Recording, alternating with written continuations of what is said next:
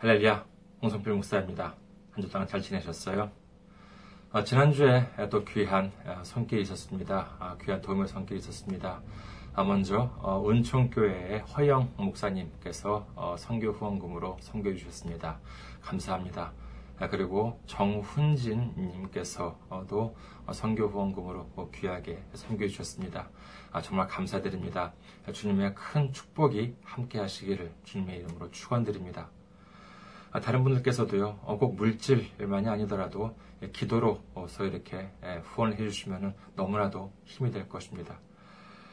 자, 오늘 함께 은혜 나누실 말씀 보도록 하겠습니다. 오늘 함께 은혜 나누실 말씀 마태복음 13장 44절에서 46절 말씀입니다. 마태복음 13장 44절에서 46절 말씀입니다. 봉독해 드리겠습니다. 천국은 마치 밭에 감추인 보화와 같으니 사람이 이를 발견한 후 숨겨두고 기뻐하며 돌아가서 자기의 소유를 다 팔아 그 밭을 사느니라. 또 천국은 마치 좋은 진주를 구하는 장사와 같으니 극히 값진 진주 하나를 발견함에 가서 자기의 소유를 다 팔아 그 진주를 사느니라. 아멘. 할렐루야. 하나님을 사랑하시면 아멘 하시기 바랍니다. 아멘. 오늘 저는 여러분과 함께 보화와 진주라는 제목으로 은혜를 나누고자 합니다. 오늘 본문을 보면은요, 예수님께서 우리에게 천국에 대해서 말씀해 주시고 계십니다. 천국에는요, 아직 우리가 가보질 못했지요. 그렇기 때문에 천국에 대해서 자세하게 그 천국의 언어로 이렇게 설명해 주신다 하더라도요, 우리가 이해하기에는 좀 한계가 아, 있을 수가 있습니다. 이는 마치 글쎄요 무슨 인터넷은커녕 컴퓨터 나도 없고 텔레비전도 없고 전화기도 없었던 글쎄 무슨 조선시대 때 같은 사람들한테 이 우리가 예를 들어서 스마트폰에 대해서 설명을 해주려고 생각을 해보십시오. 지금 21세기를 살아가는 우리한테 있어가지고요, 뭐 컴퓨터도 상식이고 인터넷도 상식이지만은요, 그와 같은 정말 이렇게 그 컴퓨터나 인터넷을 뭐 말도 모르고 본 적도 없는 그런 분들한테 이 스마트폰에 대해서 설명을 해준다라고 하면은 여러분께서는 어떻게 하시겠습니까? 결국 그러면 어떻게 하겠어요? 그분들이 지금 알고 있는 단어의 범위 내에서 설명을 해줄 수밖에 없는 것이겠지요. 그래서 바로 예수님께서는 이렇게 비유로 설명을 하신 것입니다. 예수님께서는요, 성경을 통해서 천국에 대한 비유를 여러 가지 각도에서 설명해 주고 계신데, 오늘 본문을 보면은요, 대단히 흥미롭습니다. 먼저 예수님께서는요, 오늘 본문에서 두 사람을 예로 드십니다. 한 사람은 밭에 감추인 보화를 발견한 사람이 있었습니다. 그리고 또 하나는요, 극히 값진 진주 하나를 발견한 이 진주 장사라고 하는 것입니다. 예수님께서는 왜 두 사람을 예로 드셨을까요? 그 이유는 간단합니다. 이 두 사람을 예로 말씀하시는 것이 천국을 표현하기에 가장 적합한 것이었기 때문이죠. 먼저 첫 번째 사람을 보시겠습니다. 그가 발견한 것은 뭐였느냐 하면요. 밭에 감추어져 있는 보화였습니다. 그런 일을 발견하고 너무나도 기뻤습니다. 아, 그러면 어떻게 했대요? 이를 숨겨두고 돌아가서는 자기가 가지고 있던 모든 것을 다 팔아서 그 밭을 샀다는 것입니다. 그리고 두 번째 인물은요, 이 진주장사꾼 이야기죠. 예수님이 말씀하시기를요, 이 사람은 좋은 진주를 구하는 장사꾼이었는데, 근데 마침 지극히 값진 진주 하나를 발견했다고 해요. 그래서 어떻게 했냐면요, 자기의 소유를 다 팔고서는 그 진주를 샀다는 것입니다. 이제 그러면은요, 이 사람들에 대한 이야기를 자세하게 살펴보고자 하는데, 여기서 우리는요, 먼저 두 가지 공통점과 그 다음에 두 가지 의문점, 이렇게 한번 나누어서 살펴볼까 합니다. 자, 이 두 사람이 나타나, 등장하는데, 이 두 사람한테는요, 아, 각각 두 가지의 공통점이 있습니다. 뭐냐면은요, 자, 첫 번째 공통점은 뭐냐? 이 두 사람은요, 모두 한 가지를 발견을 했어요. 첫 번째 사람은요, 밭에서 값진 보화를 발견했고요. 두 번째 사람은 지극히 값진 진주 하나를 발견했다고 합니다. 아, 그리고 두 번째 공통점이 뭐냐 하면은요, 이 두 번째 공통점은 예, 그 자신들이 이 두 사람들은 모두 자신이 발견한 그 보물을 얻기 위해서 자기 소유를 다 팔았다고 예수님께서는 말씀하십니다. 자, 이 두 가지 공통점 여러분께서는 어떻게 생각하십니까? 예수님께서는 이, 이들이 발견한 두 가지, 즉 밭에서 발견한 보화, 그 다음에 값진 진주라고 하는 것은 모두 천국을 상징한다고 말씀을 하시면서요. 이를 얻기 위해서 정말 자기의 소유를 다 팔았다고 하는데 여러분께서는 여기까지 들으시면 좀 이해가 되십니까? 잘 이해가 안 돼요? 괜찮습니다. 자, 그렇다면은요. 이 부분을 조금 더 확실하게 이해하기 위해서는요. 아까 말씀드린 바와 같이 두 가지의 의문점을 풀어야지만 됩니다. 두 가지 의문점이란 무엇이냐라고 하면은요. 첫 번째 의문점 이건 뭐냐 하면은 그 사람들이 그 보화나 진주를 발견했다라고 하면은 그, 그 사람들이 발견하기 전에도 분명히 그것은 거기에 있었을 것입니다.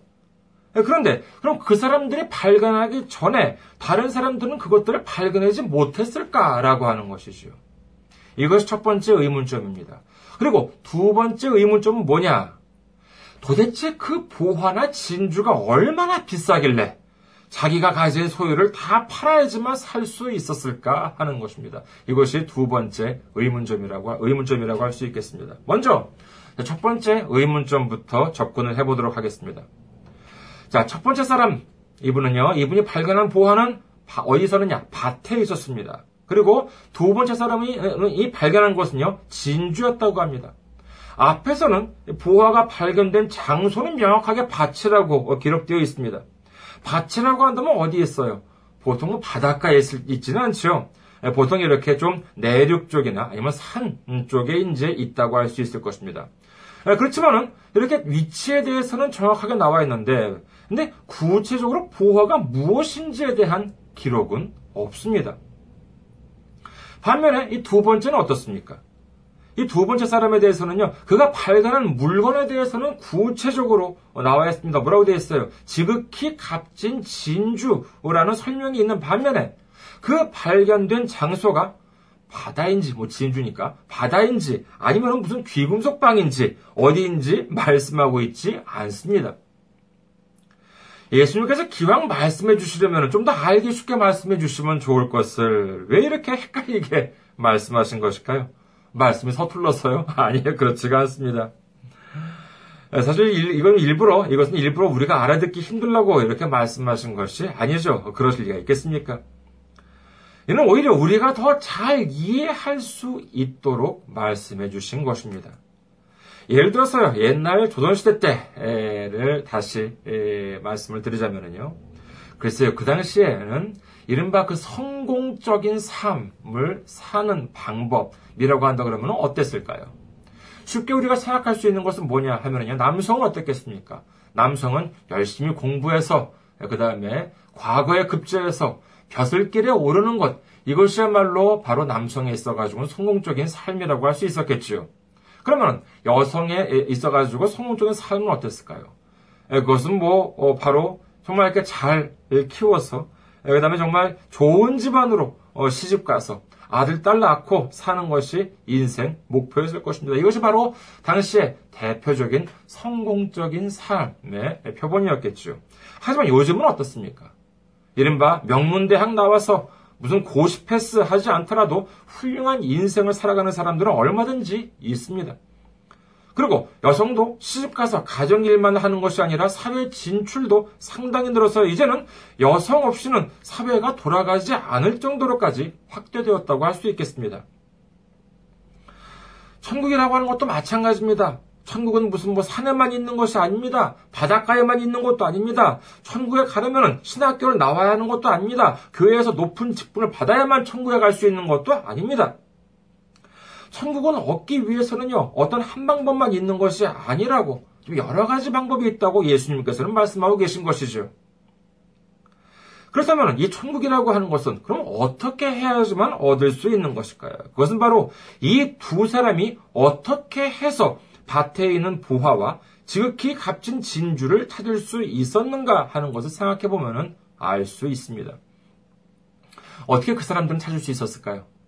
여기에 대한 답은요, 예수님께서 이미 말씀해 주고 계십니다. 마태복음 7장 7절에서 8절을 봅니다. 마태복음 7장 7절에서 8절. 구하라, 그리하면 너희에게 주실 것이요. 찾으라, 그리하면 찾아낼 것이요. 문을 두드리라, 그리하면 너희에게 열릴 것이니, 구하는 이마다 받을 것이요. 찾는 이는 찾아낼 것이요. 두드리는 이에게는 열릴 것이니라. 이렇게 예수님께서 말씀해 주고 계시죠. 이 사람들이 보화와 값진 진주를 발견할 수 있었던 이유는요, 다른 게 아닙니다. 바로 이를 얻기 위해서 열심히 찾아다녔던 것입니다. 그렇기 때문에 발견할 수 있었던 것입니다. 예를 들어서 우리가 사진을 찍으려고 한다고 한번 생각해 보시기 바라겠습니다. 그러면 어떻게 해야 됩니까? 핀트를 맞춰야 되죠. 초점을 맞춰야 됩니다. 우리가 가지고 있는 스마트폰도 마찬가지입니다. 아무리 기회가 좋아졌다고 하지만은요, 그냥 무슨 갖다 대고 누르기만 한다고 사진이 잘 나오는 것은 아니지요. 어떤 건 가까이에 있고 어떤 건 멀리 있다고 할 때 가까이 있는 것을 찍고 싶다면 어떻게 해야 됩니까? 그 가까이 있는, 있는 것에다가 초점을 맞춰야 됩니다. 핀트를 맞춰야 돼요. 그래야 잘 나옵니다. 손가락으로 이렇게 터치를 해가지고 핀트를 맞춰야지만 그것이 정확하게 선명하게 나올 수 있는 것이죠. 자, 그렇다면은요. 그 핀트를 맞추기 위해서는 어떻게 해야 됩니까? 물론 조작을 해야 되지만은요. 그 전에 더 중요한 것이 있죠. 핀트를 맞추려면은 당연히 무엇을 찍어야 할 것인지를 결정을 해야 하는 것입니다. 무엇을 찍을지 결정하지도 못하면서 핀트를 맞출래야 한다고 그러면 맞출래야 맞출 수가 없는 것이죠. 예수님께서 말씀하신 이야기에 등장하는 이 사람들은요, 바로 그 보화, 그리고 그 진주한테 핀트를 맞춰서 정말 이를 얻기 위해서 열심히 찾아다녔던 것입니다. 아마도 눈에 불을 켜고 찾아다녔을 것이지요. 그랬더니 어떻게 되었대요? 예, 마침내 발견할 수 있었던 것입니다. 우리도 역시 이 우리 삶 속에서 다른 것이 아니라 이 천국이라고 하는 보화, 천국이라고 하는 이 값진 진주에 핀트를 맞추고 초점을 맞추고 살아가는 우리 모두가 되시기를 주님의 이름으로 축원합니다. 그렇다면 다른 사람들은 어땠을까요? 이 사람들이 발견하기 전에 그것들은 그 자리에 있었을 것입니다. 그런데 다른 사람들은 그것을 보고도 그것이 보화인 줄 몰랐습니다. 그 진주를 보고도 그것이 진주, 값진, 극히 값진 진주라고 하는 사실을 몰랐던 것이죠. 자신이 직접 눈으로 보더라도 그 사람들은 알지 못했습니다. 누구는 이렇게 말합니다. 예를 들어서요, 뭐 밭에서 보화를 발견했다라고 하는데 이것을 숨겨뒀다고 하잖아요. 그러면 이걸 두고 이렇게 말하는 사람이 있습니다. 아니, 남의 밭에서 보화를 발견했다면 그걸 주인한테 알려줘야지. 그걸 몰래 숨겨두고 그 밭을 샀다는 것은 이거 나쁜 사람이 아니야, 이거. 아주 스치미를 띄고 말이야. 이렇게 합니다. 여러분께서는 어떻게 생각하십니까? 그것은 역시 성경을 오해한 것이라고 할 수 있겠죠. 이건 마치 무슨 뭐 그 밭에 예를 들어서 뭐 금덩어리가 이렇게 있었어요. 그러면 어이구 이거 누가 들키면 큰일 난다 이렇게 해가지고 나뭇잎으로 이렇게 덮어놓다거나 이제 그걸 이렇게 해가지고 비밀로 해가지고 주인 몰래 숨겨뒀다가 이제 모르는 척하고 여기가 밭을 샀다. 뭐 이제 이렇게 생각해서인데 아예 그렇지가 않습니다. 예를 들어서요 어떤 밭에 밭이 있는데 그 밭은 다른 농작물을 잘하질 않아요. 어, 그런데, 어, 내가 알고 있는 그 농작물은 이 밭에 심으면 정말 잘 될 것 같아. 어, 그래가지고 정말 속된 말로 대박이 날 것 같아요. 어, 그래서 그 밭을 샀다면 어떻게 됐겠습니까? 그것도 역시 그 밭에서 자신만이 알 수 있는 보화를 발견한 것이지요. 여기서 숨겨두었다는 것은요, 무슨 나쁜 의도가 아니라 그만큼 중요하게, 그만큼 소중하게 여겼다는 것을 말하는 것입니다. 이 보화도 그렇고요. 진주도 그렇습니다. 다른 사람들은 그 진정한 가치를 몰랐습니다. 하지만 이 보화와 진주를 열심히 찾았던 그들은요. 단번에 이를 알아보았던 것입니다. 예컨대 고등학교나 대학교, 야구, 나 축구 팀, 그리고 뭐 육상 경기, 감독 같은 경우에 보면은요, 물론 선수들의 육성이나 그 다음에 지도도 중요하다고 하지만은요, 그건 못지않게 중요한 것이 바로 이 유망한 선수를 발굴하는 것이라고 합니다. 얘는 정말 우리가 얼핏 보면은요, 다 그 선수가 그 선수처럼 보입니다. 하지만 유능한 감독, 그리고 유능한 스카우터, 어른들이 보면은요, 정말 벌써 사람 보는 눈이 남다릅니다. 그, 아, 근데 그 정말 그 안목이 갖추어져 있느냐, 없느냐라고 하는 것은요, 바로 그 팀의 몇 년, 어쩌면은요, 이 몇십 년을 좌우하는 일이 될지도 모르는 일이죠. 그렇다면 이 보화와 진주는 어떨까요? 앞서 말씀드린 것처럼 이 보화와 진주는 천국을 뜻합니다. 하지만 이 천국을 알아보는 사람들이 많았어요? 아니면 많지가 않았습니까? 예수님께서는 말씀합니다. 마태복음 7장 13절에서 14절을 봅니다. 좁은 문으로 들어가라. 멸망으로 인도하는 문은 크고 그 길이 넓어 그리로 들어가는 자가 많고 생명으로 인도하는 문은 좁고 길이 협착하여 찾는 자가 적음이라. 예수님께서는 말씀하십니다. 이 보화야말로 진정 가치가 있고 이 진주야말로 참으로 귀한 것임에도 불구하고 아무도 가져가려 하지 않아요. 아무도 그 진정한 가치를 알려 하지 않습니다. 천국의 가치를 모르는 사람들은 어떻게 말합니까? 일요일에 무슨 교회를 가? 그렇잖아도 노는 날이 즐건데 일요일에 교회까지 가면 그걸로 하루가 다 가버려. 그 시간에 무슨 돈을 벌든가 아니면 잠이라도 더 자야지. 그 무슨 소리야? 사실요, 이 천국의 가치를 아는 사람과 모르는 사람의 차이는 어쩌면 이 백지장 차이 하나일지도 모릅니다. 그렇잖아요. 더구나 직장이라고 생각해 보세요. 월요일부터 금요일까지 뭐 계속 시달리고 회사에서 무슨 잘못하면 야근이다 회식이다 하면서 몸 상하고 마음 상하고 스트레스 받으면서 이렇게 다녔다면은 주말쯤은 음, 좀 이렇게 집에서 잠이라도 좀 푹 자고 싶어 하는 게 그게 인지상정 아니겠습니까? 그런데 일요일마저도 교회에 가서 예배를 드리라고 해요. 그리고 무슨 직분이라도 받는, 받는 날에는 어떻게 됩니까? 무슨 회의다, 무슨 봉사다, 무슨 전도다, 무슨 행사다 해서 그 금쪽 같은 시간, 정말 그 금쪽 같은 일요일에는요, 제대로 쉬기는 커녕 잘못하면 출근하는 것보다 더 일을 많이 하는 경우도 생깁니다. 이것이 무엇입니까? 바로 이것이 좁은 문이라고 하는 것이죠. 그 좁은 문으로 가려는 사람들이 별로 없대요. 오히려 넓은 문으로 가는 사람들은 많다는 것입니다. 어디 그뿐이겠어요. 좁은 문으로 가려는 사람들을 넓은 문으로 가는 사람들이 비웃습니다. 저런 예수쟁이들 봐라. 일요일에 쉬지 않고 저렇게 교회 가서 하루 종일 일하다가 온다. 회사라면 월급이나 받지. 교회는 돈을 받기는 그냥 헌금이다 11조다 하면서 바쳐가면서까지 저런다. 저게 지정신이냐? 라고 생각할 것입니다. 여러분께서는 혹시 천연 수정이라고 하는 것을 보신 적이 있으신지 모르겠습니다. 그건 참 반짝이고 아름다운 보석 중 하나이죠. 하지만 그 수정이 들어있는, 이 수정들이 돌 안에 이렇게 들어있더라고요. 근데 이 돌을 보면은요, 표면을 보면은요, 그냥 뭐 길가 어디에나 있는 돌멩이처럼 보입니다. 저 같은 비전문가가 보면은요, 전혀 뭐 알아볼 수가 없어요. 하지만 전문가가 보면 어떻습니까? 우리 눈으로는 전혀 알아볼 수 없음에도 불구하고 전문가는 무엇이 천연수정이 들어있는 돌이고 무엇이 그냥 가치없는 돌멩이인지를 구분할 수가 있는 것이죠. 그리고 그 천연수정이 있는 돌멩이를 갈라보면은요, 그 안에는 그 아름답고 반짝거리는 수정이 가득 차 있습니다. 일요일에 교회를 가요. 거기서 예배다, 봉사다 하면서 하루를 보내요. 이건 인간적으로 보면, 보면은요, 이건 안 하려고 하는 것이 당연합니다. 하지만 그렇게 되면 어떻게 되겠습니까? 천국을 그렇게 돼가지고 천국을 외면하게 되면은 정말 그 안에 있는 귀한 정말 선연수정이 가득한 그 돌이 있는데 이 가치를 모르는 사람한테 가져가라는 것처럼 이 가치를 아는 사람은 감사합니다. 할렐루야로 가져가겠죠. 그러나 이 가치를 모르는 사람들은 뭐라고 했겠습니까? 아이고 우리 집도 좁아 죽겠는데 이런 무슨 볼품 돌멩이를 가져다가 뭐합니까? 이렇게 되지 않겠습니까? 천국도 마찬가지입니다. 그 가치를 아는 사람, 진정으로 그 천국이 귀하다는 것을 알고 그 말씀과 복음의 가치를 아는 사람은요, 하나님을 사모합니다. 예수님 알기를 갈망합니다. 예수님을 찬양합니다. 영과 진리로 주님께 예배를 드립니다. 그것도 모자라서 기도원에까지 갑니다.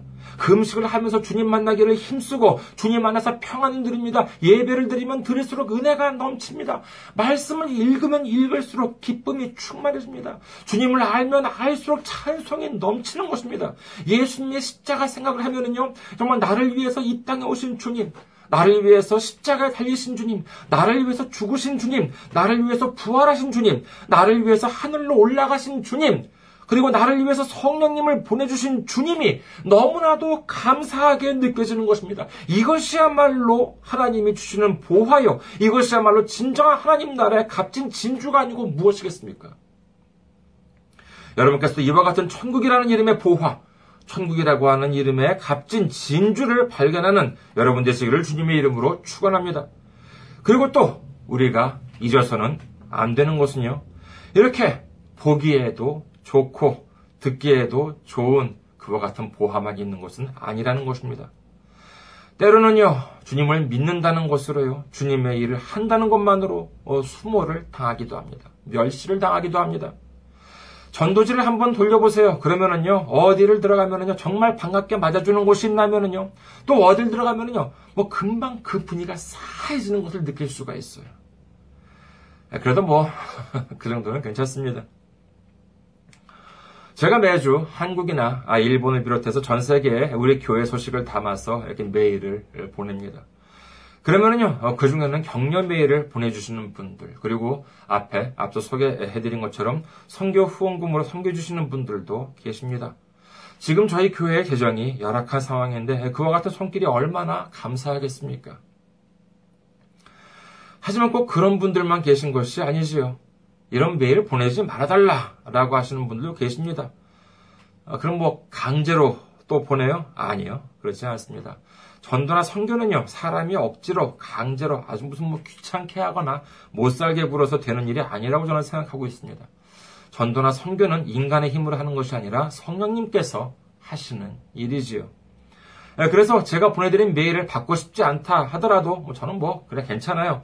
성령님께서는요 다른 방법으로 인도하실 줄을 믿기 때문입니다. 예, 그래서 어, 제가 미리 메일을 보낼 때에는요 받아보신 분들은 아시겠지만은요 이 메일 수신을 원하지 않는 분들은 수신 거부라고 적어서 답장을 보내주십시오라고 어, 어, 적어드립니다. 그리고 답장이 오면은요 수신 거부라고 적혀 있는 답장이 오면은 제가 메일 주소에서 목록에서 메일 주소 삭제합니다. 예, 근데 뭐 더 이상 받기를 원하지 않으신다면 그냥 수신 거부라고 간단하게 적어서 보내주시면 될 것을 참 여러 가지 다양한 글과 표현으로 어, 답장을 주십니다. 왜 받기 싫은데 자꾸 메일을 보내느냐? 이런 메일을 보낼 거면 야, 미리 양해를 구하고 보내야 하지 않느냐? 아니, 어떤 걸 보낼 것인지를 모르는 분한테 어떻게 미리 양해를 구하고 보냅니까? 예, 그러면서 또 이런 메일을 더 이상 보내지 말아라. 한 번만 더 보내면 고발할 거다. 하면서 참 다양하게 답장을 주시는 분들이 계십니다. 그래도 보면은요, 이런 메일을 보내주시는 분들 중에는요, 안 믿는 분들만 그러느냐 하면은 이미 신앙이 있는 분들, 더 나아가서요, 교역자나 선교사분들도 어, 계십니다.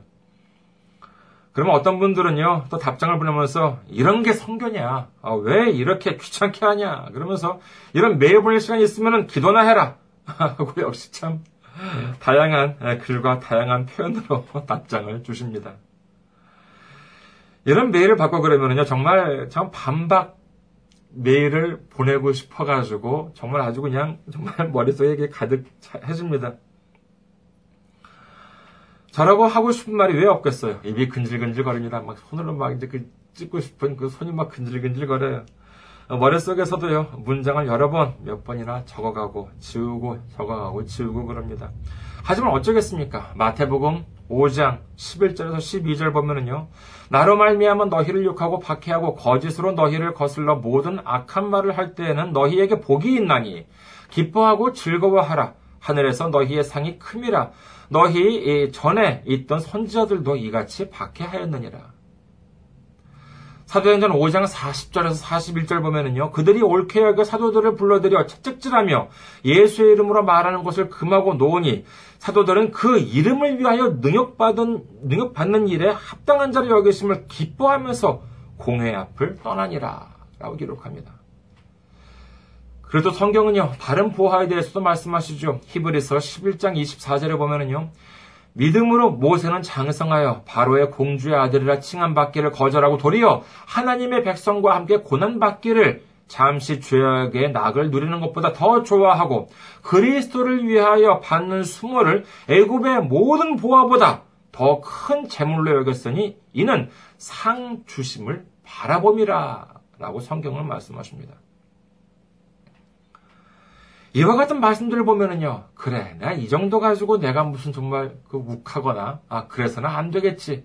라고 하면서, 그럴 또 이렇게 성교 후원금이든지, 기도를 섬겨주시든지, 이렇게 그 격려 메일을 보내주시든지, 아, 그럴 때마다 보면은요, 아, 내가 가고, 있, 내가 가고 있는 길이 잘못된 것이 아니구나. 정말 주님께서 인도해 주시는 길을 가고 있구나. 라고 하는 확신을 갖게 되는 것입니다. 여러분께서 이 주님께서 주시는 일을 감당하실 때 좌절이나 낙심하지 말고 이 주님께서 주시는 힘과 능력이 함께 하시기를 주님의 이름으로 축원합니다. 마지막으로 두 번째 의문이죠. 두 번째 의문을 살펴봐야 되겠습니다. 첫 번째 의문은 뭐였습니까? 이것을 정말 먼저 발견한 사람은 없었을까라고 하는 것이었죠. 두 번째 의문은 무엇이냐 하면은요. 이 두 사람들은 이 보화와 값진 진주를 얻기 위해서 자신의 모든 음, 소유를 팔았다는 것입니다.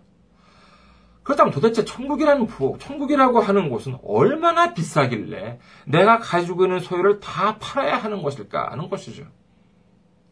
이 말씀을 또 잘못 이해하면은요, 무슨 뭐 천국에 들어가려면 자기가 가지고 있는 모든 재산을 교회에다 갖다 바쳐야 한다. 뭐 이러는 사람들이 있습니다. 이렇게 되면 어떻게 돼? 이게 뭐겠어요?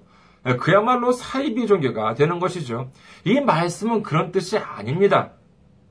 성경에 보면은요, 사도 바울은 과거의 청년 엘리트였습니다. 좋은 학교를 나와서 어려운 시험에 합격한 인물이었지요. 그의 출세는 이미 보장된 거나 다름없었습니다. 그는 출세 가도를 달리기 위해서 나라에 충성했습니다. 그리고 그가 가진 신념에 충실했습니다. 그 결과 어떻게 했습니까? 예수 믿는 사람들을 탄압하고 짓밟고 잡아들이고 죽음에 몰아넣었습니다. 이것이 그러면 바울이 나쁜 사람이라서 그랬습니까? 아니요. 세상적으로 보면은요, 바울은 나쁜 사람이거나 하물며 범죄자가 아니었습니다. 유능한 인물이었고요, 충실한 관료였습니다.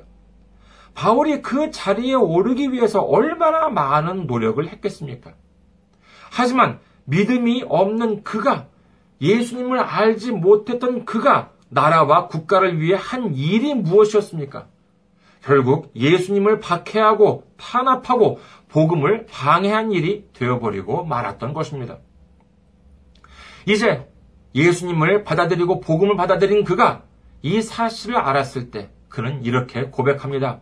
고, 어, 린도전서 2장 2절 봅니다. 고린도전서 2장 2절. 내가 너희 중에서 예수 그리스도와 그가 십자가에 못 박히신 것 외에는 아무것도 알지 아니하기로 작정하였습니다.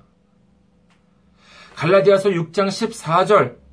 그러나 내게는 우리 주 예수 그리스도의 십자가 외에 결코 자랑할 것이 없으니 그리스도로 말미암아 세상이 나를 대하여 십자가에 못 박히고 내가 또한 세상을 대하여 그러하니라.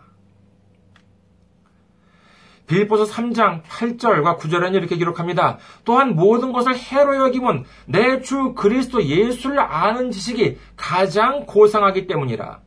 내가 그를 위하여 모든 것을 잃어버리고 배설물로 여김은 그리스도를 얻고 그 안에서 발견되려 하매니 내가 가진 의는 율법에서 난 것이 아니요 오직 그리스도를 말미암 믿음으로 말, 말미암은 것이니 곧 믿음으로 하나님께로부터 난 의라라고 기록합니다. 이게 무엇이에요?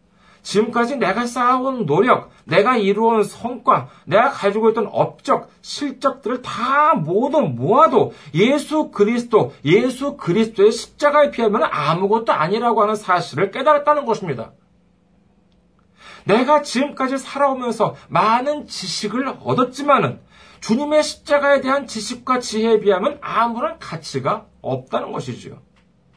지금까지 살아오면서 나에 대해서 자랑할 것은 많았습니다. 그러나 이 모든 자랑은 주님의 십자가에 비하면 아무런 의미가 없는 것이었다. 왜냐하면 이 세상 모든 지식보다도 예수님을 아는 지식이야말로 가장 으뜸되는 지식이요 구원과 생명에 이르는 유일한 길이라는 사실을 깨달았기 때문이라고 바울은 고백하고 있는 것입니다. 이것이 무엇입니까? 이것이 바로 자기가 그동안 가지고 있던 소유를 다 팔아서 보화와 지극히 값진 진주를 얻은 바울의 고백이었던 것입니다. 그리고 이 모든 고백이 우리의 고백이 되시기를 주님의 이름으로 축원합니다. 여기까지 말씀드렸다면 이제 우리에게 있어서 진정한 부화가 무엇인지 아시게 되셨습니까? 하지만 아직까지도 진정한 부화가 무엇인지 모르시는 분들이 계시다면요, 일로 어쩌면, 일로 어쩌면, 음, 음, 좋겠습니까? 그래도 괜찮습니다. 왜냐하면요, 성경에는 이와 같은 분들을 위해서 이 보화가 진정 무엇인지에 대해서 정확하게 기록이 되어 있기 때문에 그렇습니다. 골로새서 2장 2절에서 3절 보도록 하겠습니다. 골로새서 2장 2절에서 3절. 이는 그들로 마음의 위안을 받고 사랑 안에서 연합하여 확실한 이해의 모든 풍성함과 하나님의 비밀인 그리스도를 깨닫게 하려 하매니 그 안에는 지혜와 지식의 모든 보화가 감추어져 있느니라. 어디에요? 바로 그리스도 예수님한테 이 모든 보화, 모든 지혜, 모든 지식이 숨겨져 감춰져 있다는 것입니다. 여러분, 우리에게 있어서 최대의 보화이자 유일한 보화는 바로 그리스도 예수님이십니다. 우리의 삶 속에서 다른 것은 잃어버려도 됩니다. 그러나 예수님만은 잃어버려서는 안 됩니다. 왜냐하면 예수님이야말로 이 세상에서 가장 큰 보화, 유일한 보화이기 때문인 것입니다. 우리는 좌절하지 않습니다. 우리는 낙심하지 않습니다. 우리는 슬퍼하지 않습니다. 포기하지 않습니다. 우리에게는 더 이상 좌절이, 낙심이 없습니다. 슬픔이 없습니다. 왜요? 그렇습니다. 예수님이 계시기 때문입니다. 예수님이 십자가를 붙들고 있기 때문인 것입니다. 우리의 좌절, 우리의 낙심, 우리의 슬픔은요, 이미 예수님께서 2000년 전에 십자가에 못 박으셨기 때문인 것입니다. 그렇기 때문에 이제 우리는 희망이 있습니다. 우리는 소망이 있습니다. 우리는 기뻐할 수 있습니다. 우리는 찬양할 수 있습니다. 우리는 감사할 수 있습니다. 그리고 우리는 마침내 승리할 수 있는 것입니다. 믿으시면 아멘 하시기 바랍니다. 아멘. 우리 모두 주님의 나라에 이르기까지 정말 예수님이라고 하는 보화를 굳게 잡고 예수님의 십자가만을 굳게 잡고 성령님과 함께 성령님의 인도하심으로 말미암아 이 기쁨과 감사와 즐거움으로 힘차게 나아가며 하루하루 승리하는 우리 모두가 되시기를 주님의 이름으로 축원합니다. 감사합니다. 한 주 동안 승리하시고 건강한 모습으로 다음 주에 뵙겠습니다.